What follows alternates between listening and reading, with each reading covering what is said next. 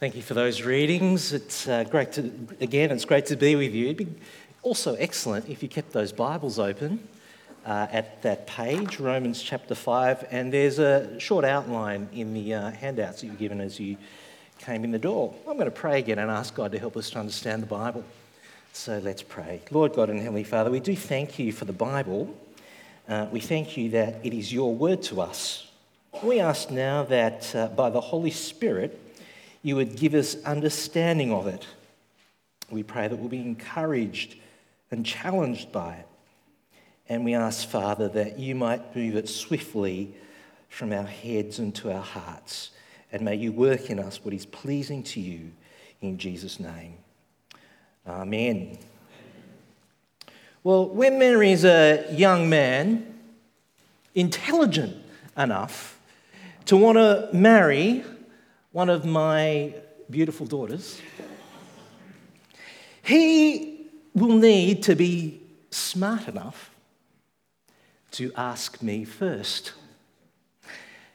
And he will not know what my answer will be. He will not know what I will say or do in response. So, he should be scared. Very, very scared. And if he is confident enough to walk up to my door and not be scared, he will be when I answer the door with a blunt machete. Why blunt, you may ask? Use your imagination.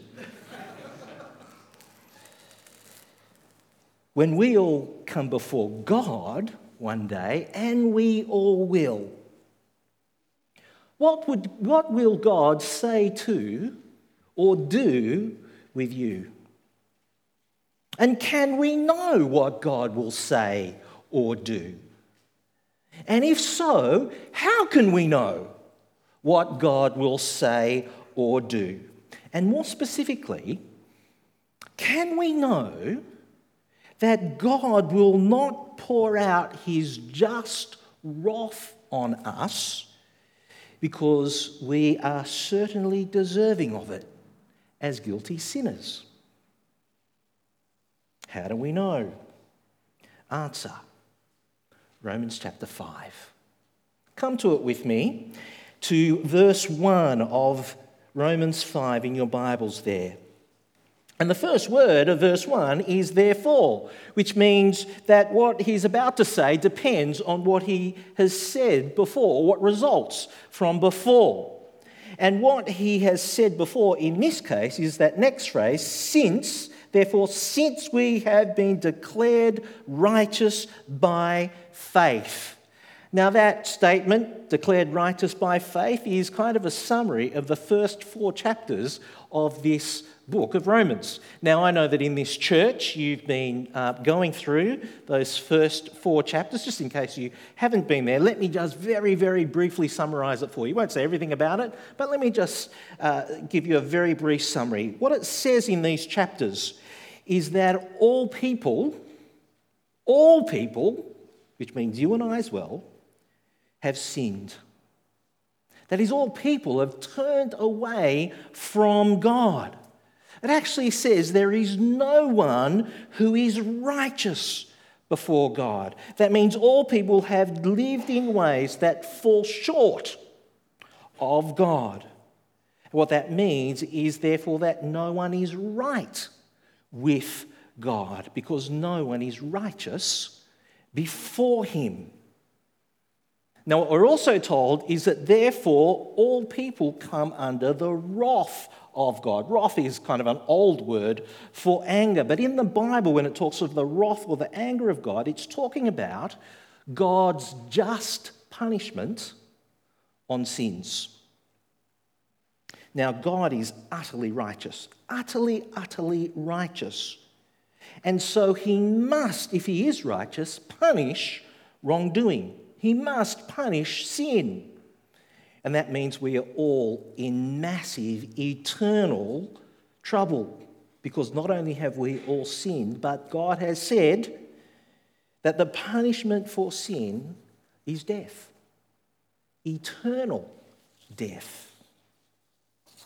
But we are also told in the preceding chapters that Jesus died. And when Jesus died, his death, paid the penalty of death for our sins so that we can be right before God. We can be justified. Now, justified is a Bible word for declared right before God. Because of Jesus' death on our behalf, we can be justified. And not because we are righteous, but because our sins have been paid for by Jesus on our behalf, for us. And this justification, again, declared right, that's what it means, declared right before God, does not come about through anything we do, but through what Jesus has done for us. It is received by us or embraced by us through faith in Jesus. So we are justified by faith in Jesus. That's the beginning four chapters, the previous four chapters, which brings us to chapter 5, verse 1. Therefore, what results from being justified or declared righteous by faith since we have been through Jesus? What it goes on is to, talks about, is to talk about the benefits of being right, right with God. And there are three that you'll see in your outline peace, hope, and assurance. They're not all of them, but they're the ones that this passage mentions. So we'll talk about those tonight. Number one, peace. Uh, look with me again at verse 1. Therefore, since we have been declared righteous by faith, we have peace with God through our Lord Jesus Christ. Now, peace here means not at war. It doesn't mean, you know, inner tranquility or something like that. No, it means no longer enemies with God, which means that before we were enemies with God. Why? Because sin made us enemies with God. It says that down in verse 10 that we read before. And sin, therefore, means being not at peace with God, means that there is no relationship that we have with a sinless, holy God. But now we have peace through Jesus Christ. See, Jesus has removed the debt of death that we owe for our sins by paying it for us in his sacrificial death on the cross. He therefore removes that which put us at odds with God. And uh, Jesus redirects God's just wrath from us onto Jesus. And so there is peace between us and God. But more than that, the concept of peace in the Bible is not just the absence of hostility, but it is the presence of good relationship. So you can not fight with someone and be at peace in that sense, but still not have a good relationship. You can have no relationship at all with them and still be at peace. You just ignore each other. But the Bible's concept of peace goes much further. It is not hostility, but about not just hostility, but about being in relationship, good and right relationship with God. And this happens with God through Jesus. When we are justified, when we are declared right with God, there is peace. And so we continue in verse 2 then. Look at verse 2. We have also obtained access through him by faith into this grace in which we now stand. That is, we've obtained access to God, relationship with God, through him that is Jesus, by faith in Jesus, into this grace. This referring back to the peace with God through Jesus. And it describes peace here now and everything that comes with peace. So just, we're justified, we're forgiven, heaven, and all that sort of stuff. It describes peace in verse 2 as this grace Now, you've also seen that word grace in the previous chapters. Grace means gift. It's a Bible word for gift. It's something that is undeserved, unmerited, unearned. Once you earn something or deserve something, it no longer becomes a gift. It's a, it's a wage or a reward. But no, this is a gift of God, it's His grace.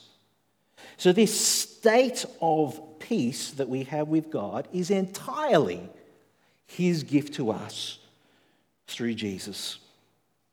So, being justified, being declared right with God, means we have peace with God, good relationship with God. How wonderful will it be to knock on the door of heaven and not be at war with God, but to be at peace with Him? That's the first wonderful thing about being justified by faith that this passage mentions. The second thing is hope. Look with me again at verse 2. It says at the end of verse 2 we rejoice in the hope of the glory of God.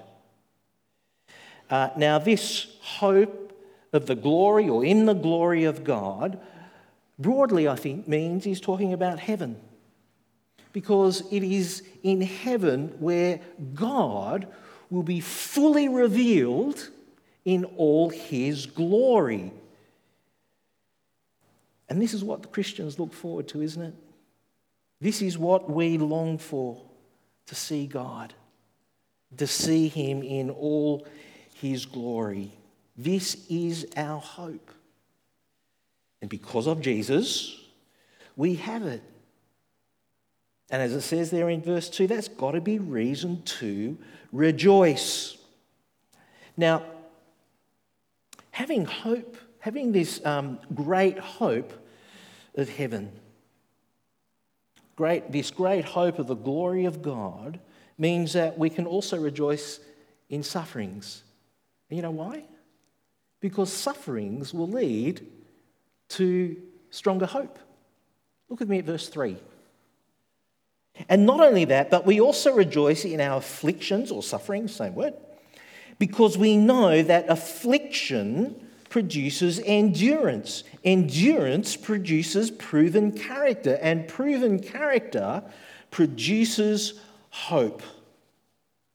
Now, just to be sure, uh, this isn't saying that we rejoice in the affliction itself or in the afflictions themselves but we rejoice in what they produce. Now, let me just explain how that works.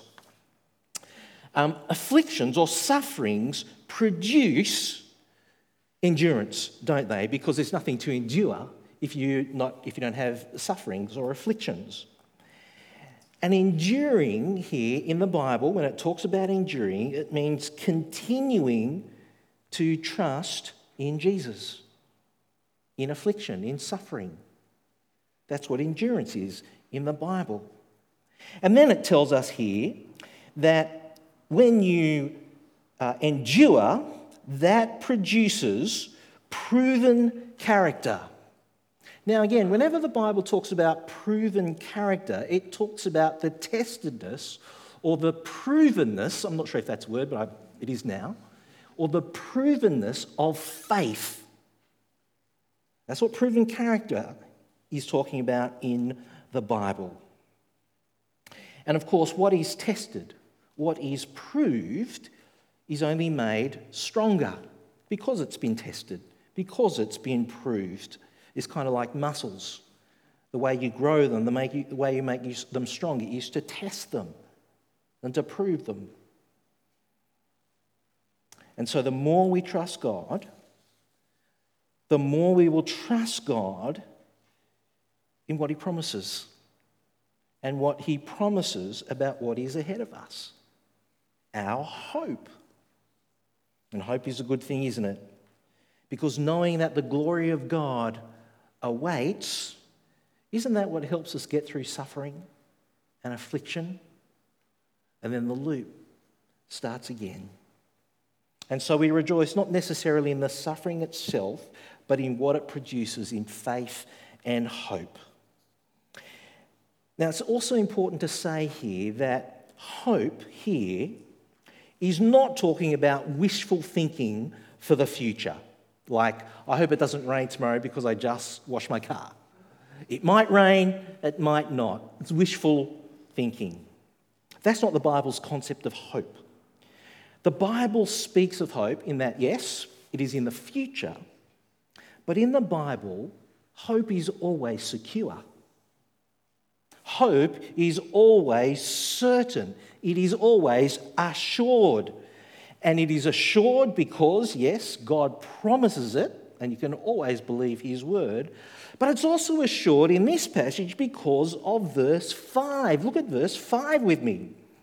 This hope will not disappoint us. It will not disappoint us because it will happen. Hope is only disappointed, isn't it, if it does not happen. But the Christian hope, as I said, is secure. And so it won't disappoint. Why is this hope secure? And why won't it dis- disappoint?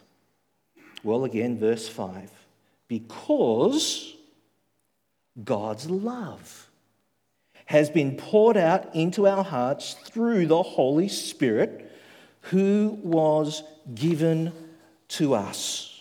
And this brings me to point three assurance. Uh, on your outlines. In verse 5, we're told here that the love of God, that is God's love for us, is poured out into our hearts by the Holy Spirit.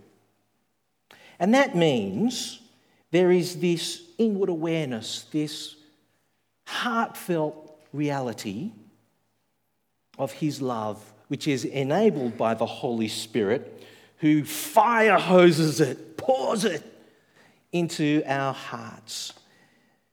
And it's not mushy, fanciful sentimentality.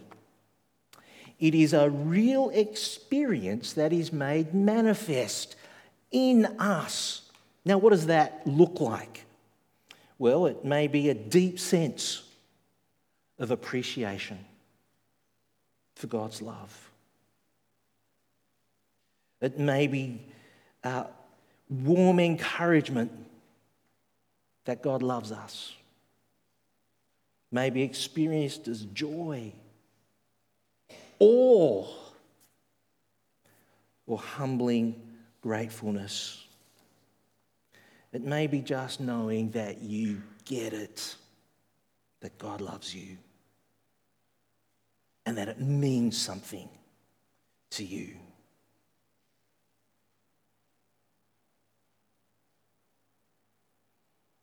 And this experience of God's love in our hearts is not romantic fantasy, but it is based on the objective truth of God's love for us. And what exactly is that? Look with me at verse 6.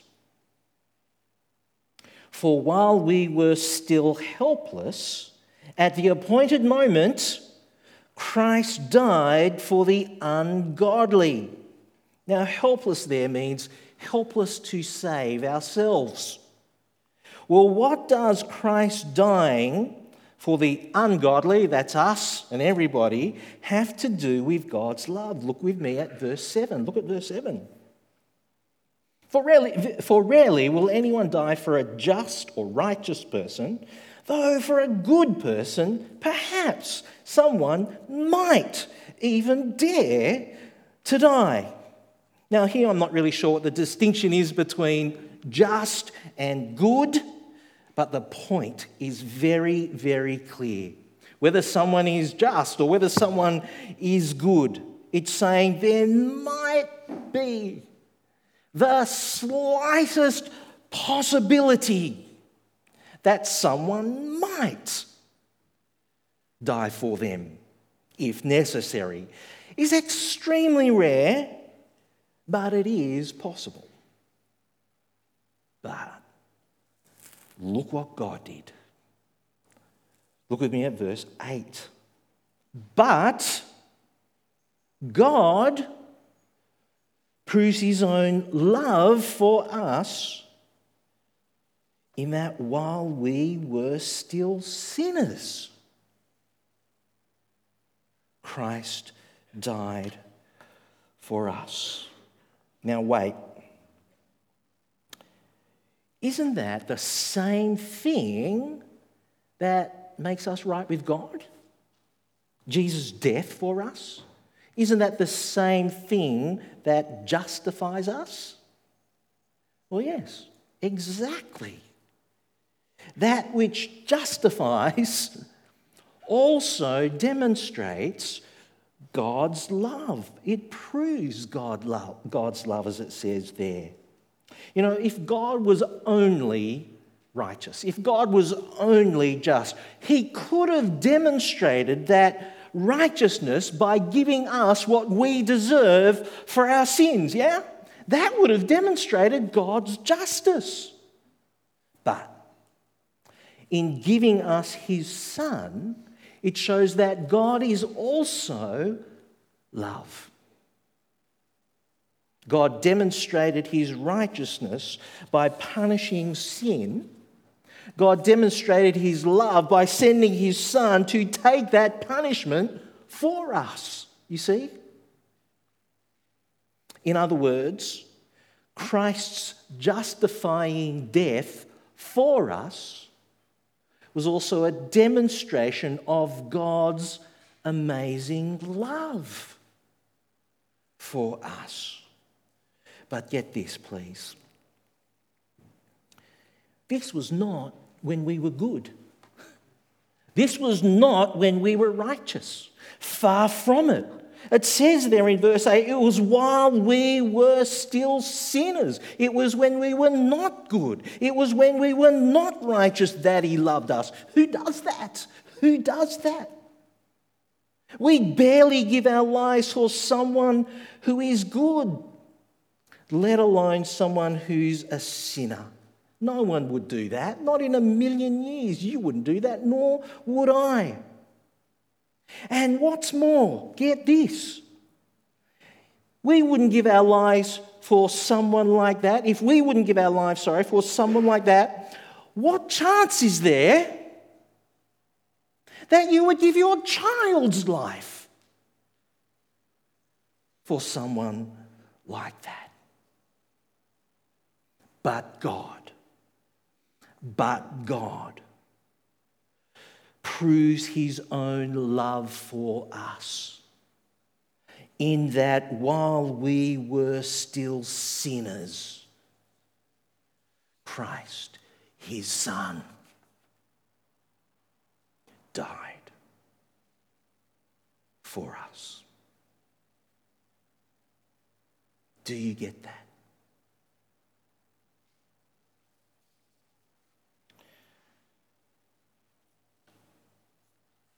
You know, I really, I really like Phil, your senior minister. I find him a little soft. He had a sniffle, so he didn't come to church this morning.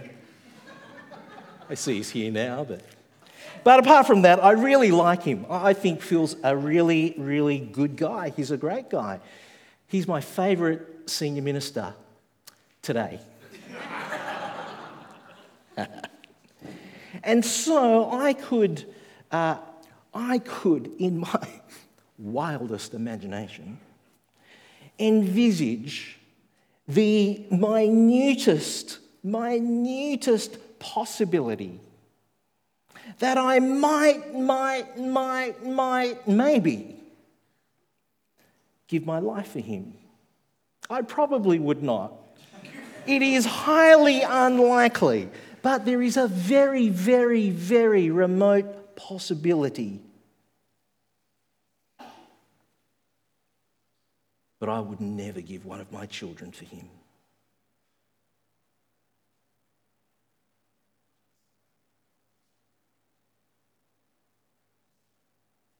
Nor would any of you for anyone.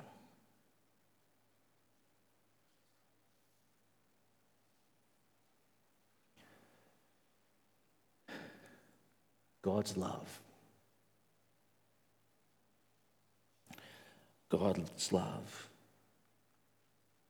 is beyond dying for a good person. It even goes beyond dying for a sinner. God's love is giving his son for you and me, sinners.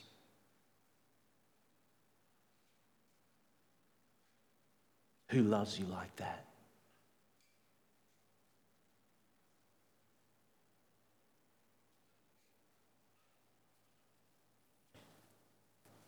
The very same blood that justifies us proves God's love for us. Does that mean something to you?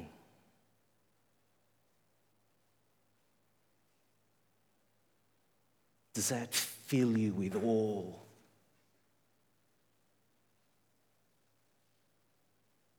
Deep, deep appreciation.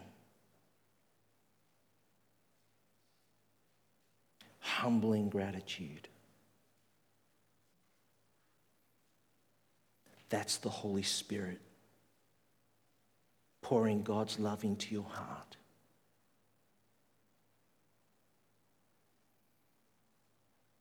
And that's how we can be sure. It's not the only way, but it's the way it's talking about here. You know God loves you in Jesus. If someone loves you that much and in that way, well, you can be sure He'll save you, yeah?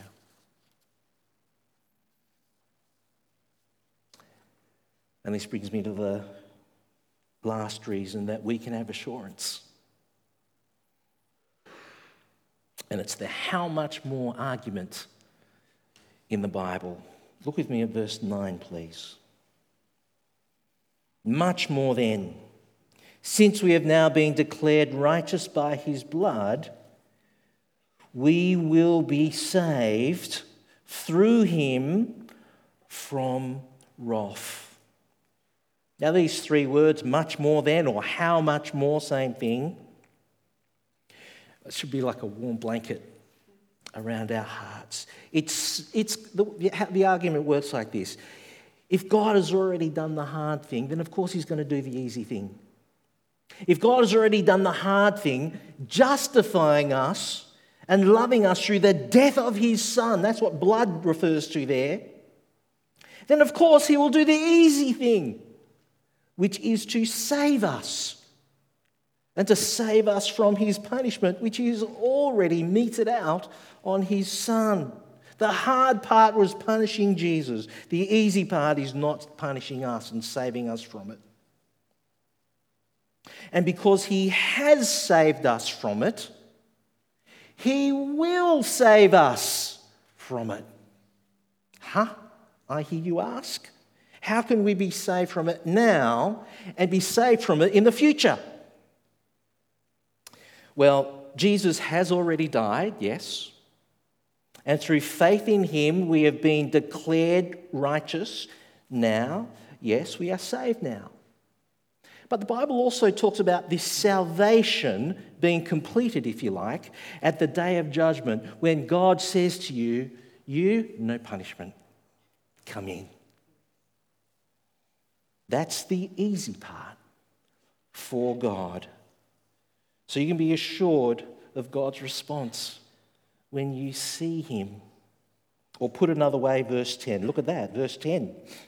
For if, while we were still sinners, we were recon- reconciled to God through the death of his, son, of his Son, then how much more, having been reconciled, will we be saved by his life.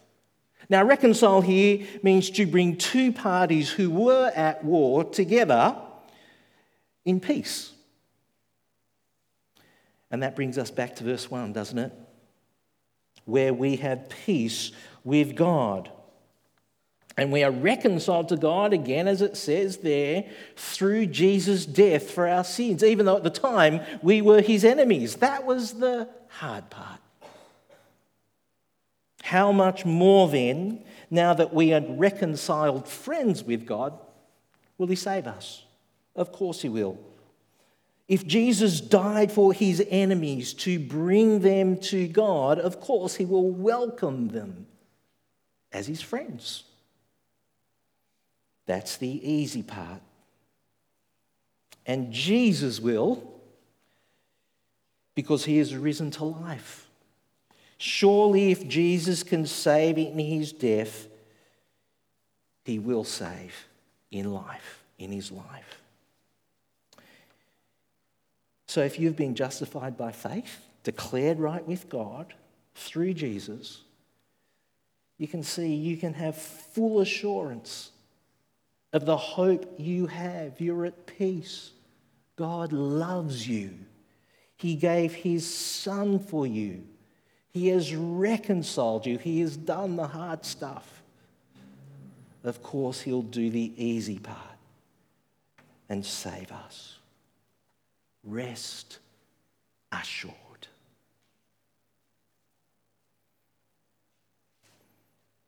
I wonder if you have that assurance. Do you have that assurance? I wonder if you have put your faith in Jesus, because you know that's the only way to have that assurance. If you don't have that, that assurance, if you have not put your faith in Jesus, may I say to you, why don't you just do that tonight? What's holding you back? There's no time like the present. Why don't you put your trust in Jesus tonight? And if you'd like to do that, please, please, I beg you, talk to one of the team here tonight, straight after the service. They would love to talk to you about that. But if you have put your faith in Jesus, how should we respond? How we should respond is this party on. Let's get the party started. That's what the Bible tells us to do, doesn't it? Look with me at verse 11.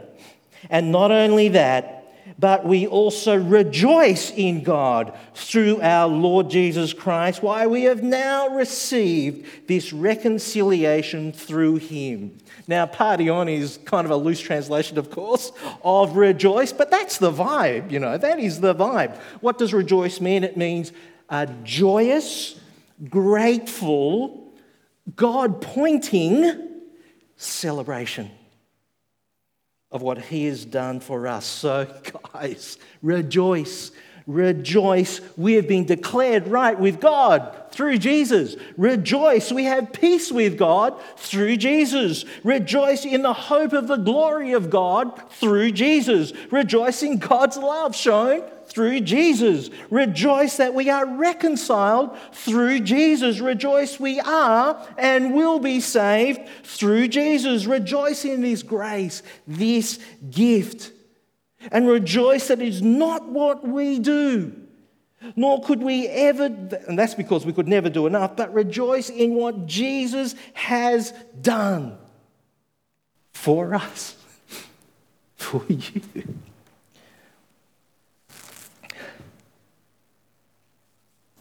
And rejoice. That when we knock on the door of heaven and stand before God with Jesus next to us, well, I tell you, you can be sure that you, would be, you will be met with no crazed, machete wielding madman, but by a loving, excited Father it will say something along the lines of welcome. Come with me. You will not believe what you are about to see. Boy, have I got something to show you. So rejoice. Amen.